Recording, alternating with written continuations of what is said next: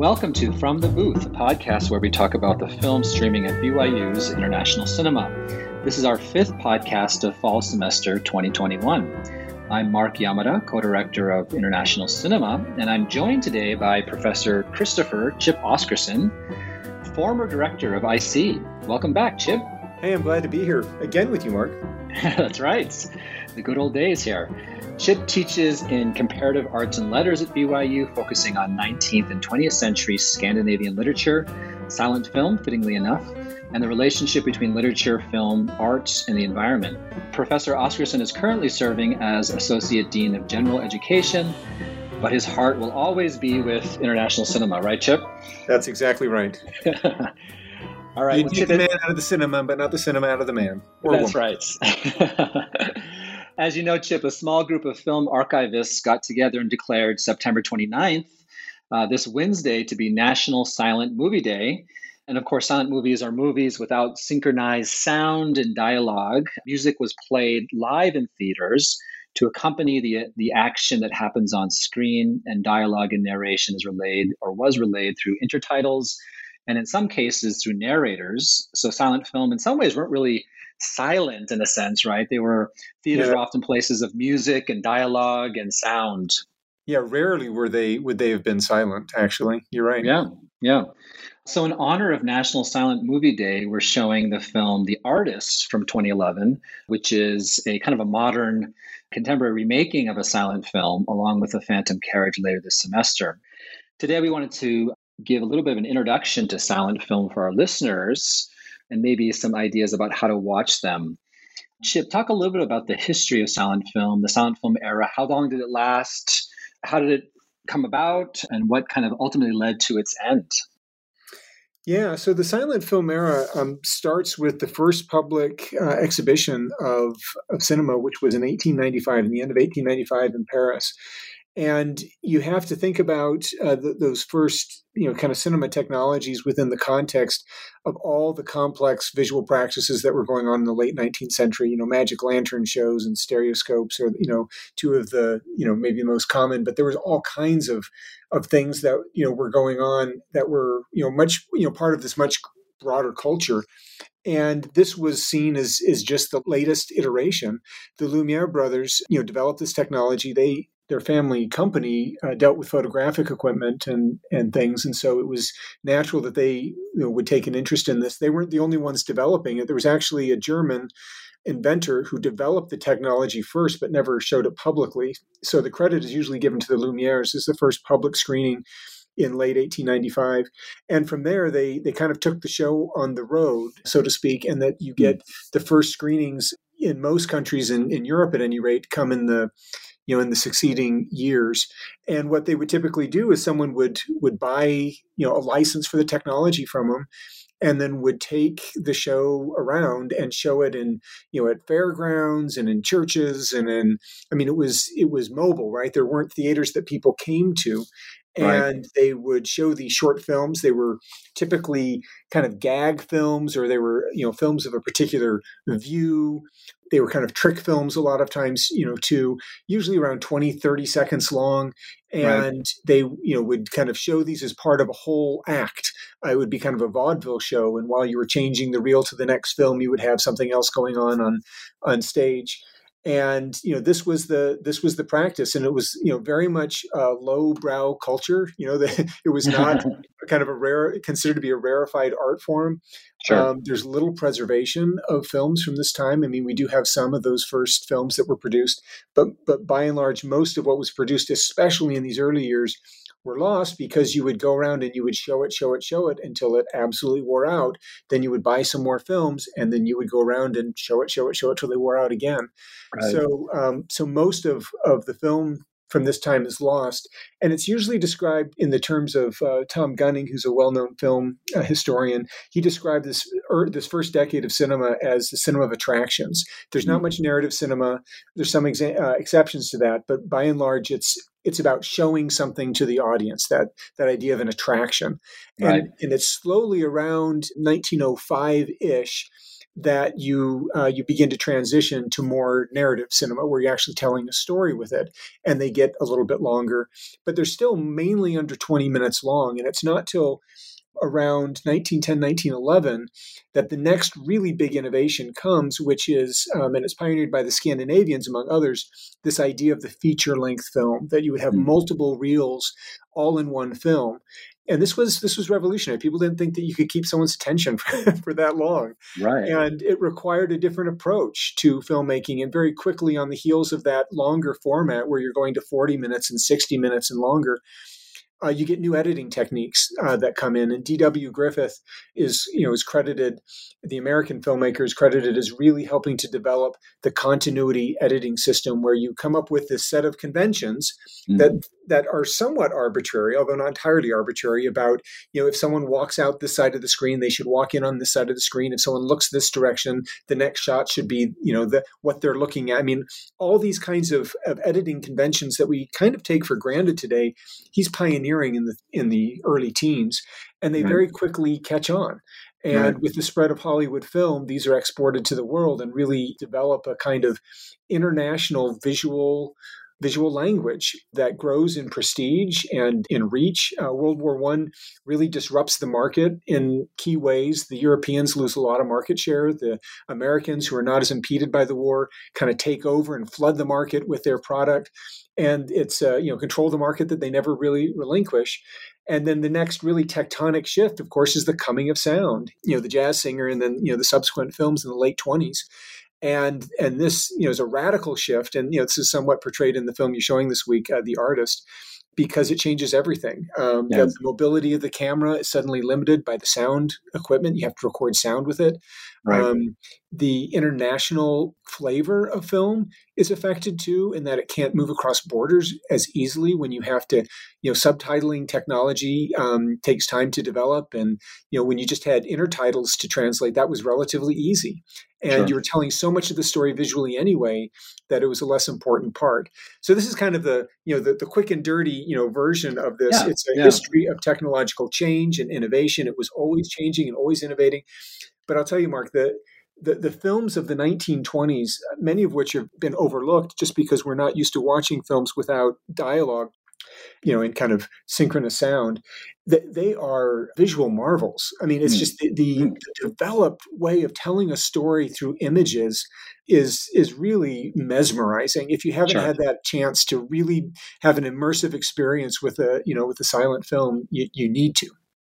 Yeah, that's that's really interesting. As you talk, it's you know, in some ways, the, the history of silent film is a history of film itself, and it's um, mm-hmm. you know, we think we think of silent film as lacking sound, but as you mentioned, it's almost like a pure form of cinema because it's relying on visuals, and it's in some ways, if you don't have sound, you have to depend more on continuity, on narrative connections, right, in order to really kind of uh, yeah. relay a story. And so transitions become important and these things carry over into our, our contemporary kind of cinematic language right? Absolutely. um, yeah, and well, what, just, what there's such an attention to, you know, to the way that shots are composed because you have to communicate so much more with the shot. You can't rely on dialogue to fill in the gap, or right. you know, the voiceover narration to tell you what the person is thinking, or something like that. I mean, you could use intertitles, but the best practice was usually to communicate that visually. And, and so you're absolutely right that there was there was this kind of enthusiasm for this this art form that could move across borders. It was the quintessential modern art form that that knew no boundaries, right? This early globalization and cinema were kind of mapped onto each other in really interesting ways. Yeah, that's really interesting. And you know, in some ways, they think about sound too as you know, we, we treat sound as kind of this natural part of the experience, but in some ways, it's artificial, right? I mean, we're we're dubbing, we're um, we're using, we're kind of imposing sound on images in ways that's in some ways is artificial, and so sound and we itself. Don't think about so often either, right? It just we yeah. just take for granted that there's a soundtrack with the film, right? And so, in some ways, it, it's another effect, but it's not necessarily kind of natural to the cinematic experience. And so, film really, or silent film, in some ways, demonstrates the way that that sound is something that comes on later, but isn't necessarily kind of uh, integral, maybe maybe to right. to cinema itself. So yeah, really great. So that's kind of the the early development of silent cinema. It's the 1930s, uh, 20s and 30s is when. So 20s is when the talkies come in. Yeah, 1927 is the jazz singer, and you know the. I remember, you know, my first introduction to the you know the existence of the jazz singer was actually through films like Singing in the Rain, right? Right. Who you know they in a in a very playful kind of way represent this transition to to sound, but it was real. right. I mean, right. The, the shock to the industry was you know it was every bit as real as, as how it's depicted in those kinds of films. At first, sure. jazz singers thought to be, oh, this is just a fad. This is going to pass. True art, you know, the true art of cinema is silent. And of course, it wasn't. And it changed everything. And yeah. it made it really difficult for countries that spoke less commonly taught languages to get their product to market. And so right. it really affected who was able to make films and and how they were distributed and and all of these things. And of course it only solidified America's dominance in in this. Not that other traditions didn't continue on but the 1930s were you know and, and even 40s were kind of rough for a lot of uh, international you know film markets that had to find creative ways to keep their own domestic production going yeah it's interesting you say that the, the origins of silent film are kind of in the vaudeville, the, the more popular forms. I mean, do do comedy and slapstick? I mean, I imagine they give themselves over to silent film in a way that maybe drama doesn't, because you need maybe some intertitles to kind of relay dialogue. Whereas in you know slapstick, you're just you're just getting kind of the the visuals, right? The action. Yeah. Well, and one of the, the things that was difficult too for a lot of early filmmakers is that, you know they wanted to do serious drama, but you have to kind of think about you know dramatic practice which always kinds of lags behind you know what the the playwrights are doing you know depended on the architecture of these kind of large theaters in, in in some traditions right? And so for for you to be seen at the back of the theater the gestures were were large and even exaggerated in a lot of cases and then you you put that on you know screen and it, it looks kind of funny yeah right? yeah. you know the camera picks up the you know the slightest nuance in a way that you know that most people weren't weren't ready for. And sure. and so there's a, a pretty you know they have to kind of recalibrate you know film film style acting style and what that what that means. You can't always just take something on the theater and put it on film and have it work. Uh, in fact mo- more often than not it, it didn't work yeah.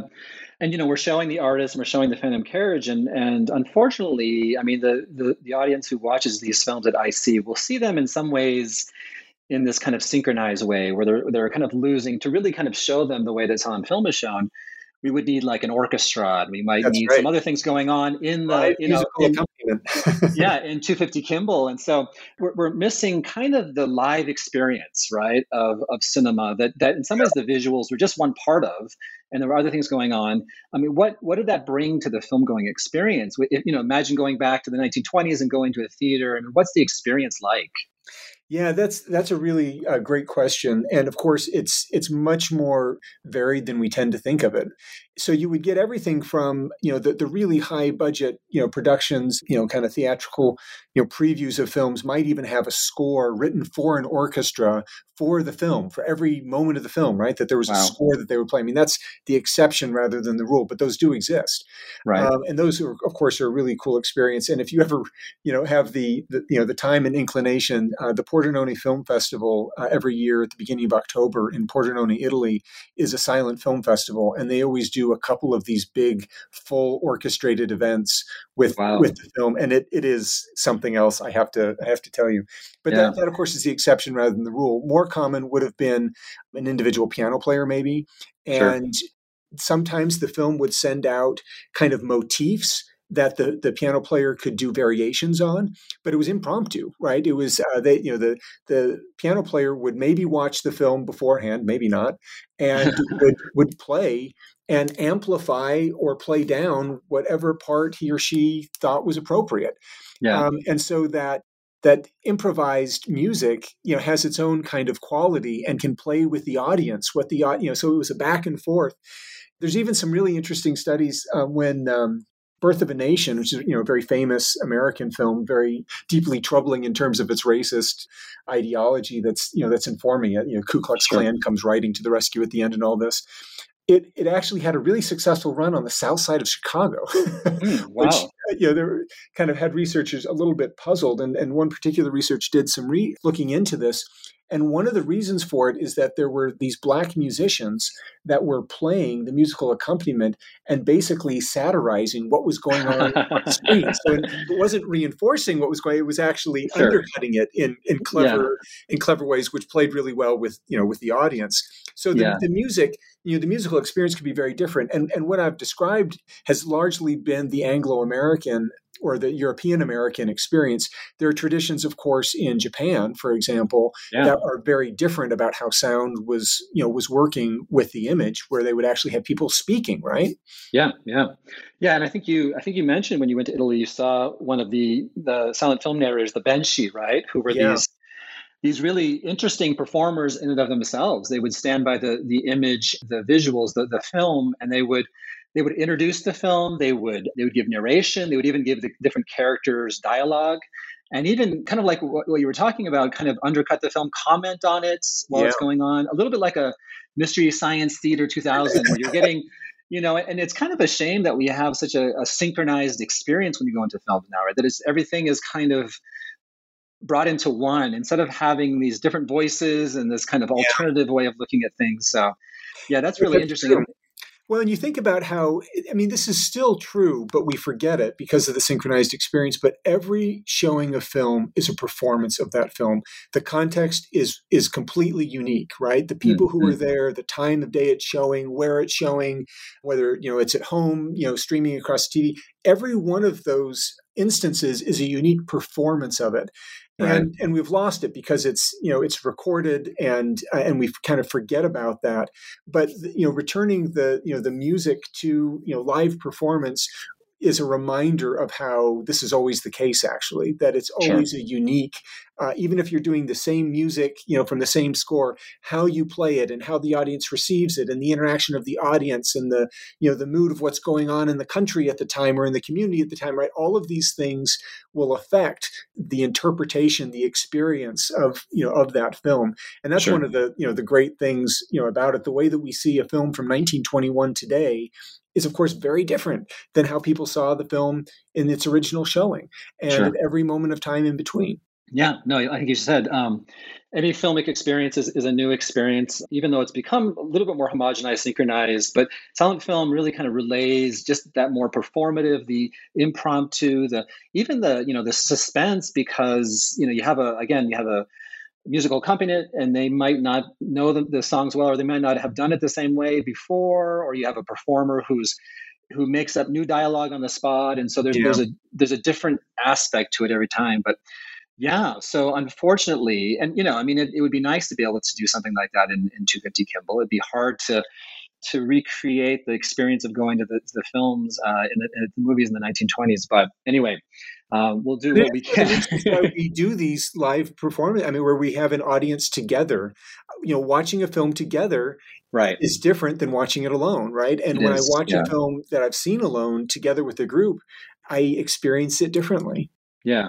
I, I, went to see Rocky Horror Picture Show up in Salt Lake, which is you know this performative thing. It's it's a, it was a stage play and then it was a film, but it's become more than that, and it's they show they show the movie and it's kind of this old kind of drive-in B movie kind of thing, but they have people up there giving the lines. They have actors coming up on stage. They have people in, in cosplay basically coming up yeah. and, and performing the characters. And and so it, it, kind of reminds me maybe a little bit of what you would expect in a theater, a little bit more kind of interaction and action and, and spontaneity and creation going on. Yeah, absolutely.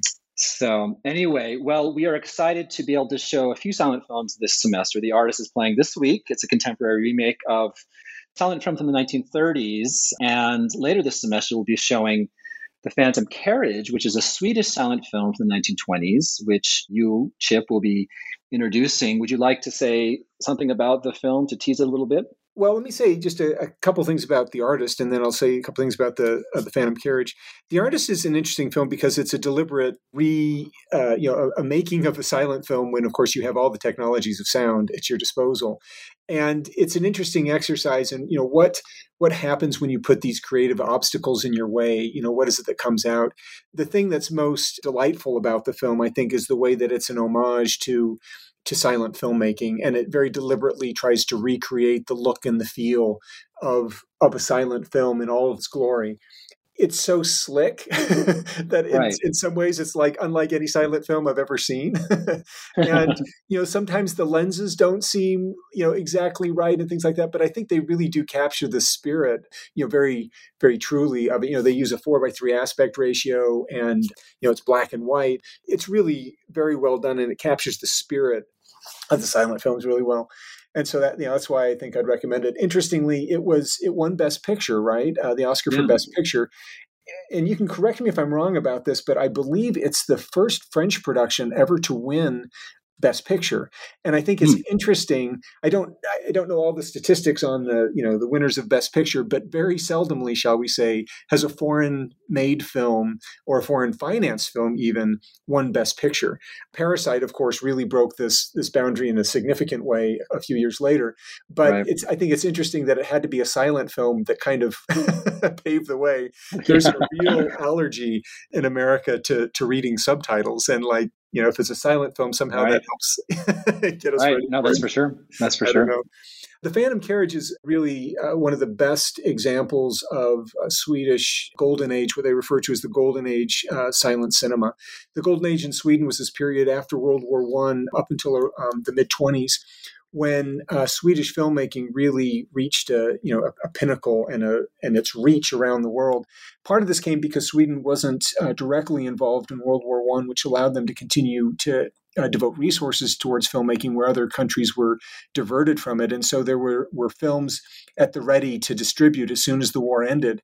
And they were able to jump on that. And they had really great technical expertise and some really wonderful directors and uh, and actors that seize the moment in a spectacular way. And you know, foremost perhaps among them is Victor Sjöström, who's both the director and stars in the film The Phantom Carriage. It's an adaptation of a novella by the famous uh, Swedish author Selma Lagerlöf, and it's kind of a Dickensian sort of story. You, you feel like there's some echoes, perhaps, of uh, Christmas Carol. It's a morality tale of sorts about uh, this uh, this man David Holm and the uh, Salvation Army sister Edith, who who's who's out to you know to help redeem him one of the things that uh, you, you, have to pay attention to with this film is just the the technical mastery in the uh, double exposures. There's ghosts and things like that in this film, and they and this was all done in the camera. You know, all these special effects were done in the camera, and the photography is just stunning. It's we have a great restoration of this film. We have a great copy of this film to show from uh, from Blu-ray. Uh, Criterion Collection uh, did a, a, really nice job together with the Swedish Institute to to restore this film, and with a great new soundtrack as well. That's uh, done by a contemporary composer and, and performed, it's a kind of experience that you can lose yourself in and you get kind of in, in the zone with mm. silent films. There's no talking to distract you, right? That you just able to kind of get get deeply in the zone. And it's you know one of the real uh, high watermarks of of Swedish cinema uh, you'll see an echo of parts of the of the Phantom Carriage later on, even in the semester, in the film Wild Strawberries by Ingmar Bergman. Hmm. Bergman mm. uh, was very much making Wild Strawberries with the Phantom Carriage in mind, not in the least because the lead actor in Wild Strawberries is none other than Victor Sjöström, who was oh. the director and lead in the Phantom Carriage. And there's some very direct visual quotes, and I'll, I'll mention this in my lecture and kind of you know bring some of this out to help people you know see some of this. It's a it's a really great story story by you know a great author and great filmmaker. Well, that's great. That's an interesting connection. So, Phantom Carriage later this semester, and I'm sure you'll have more to say about it when you lecture well, on the film. Years. It's 100 years since the Phantom Carriage came out. So we've, that's we've really been cool. doing this for several years, doing 100 years of cinema, and you know, showing right. a film that's 100 years old, which um, and it holds up well, I have to say. awesome. So that's playing later this semester, and then we have the artist this week. So check out Silent Film. You will not be uh, sorry for uh, you won't miss the sound, right? You that's you right. Want, you want to see all films without sound after that. Maybe some music. That's right. well, thanks, Chip, for uh, joining us today.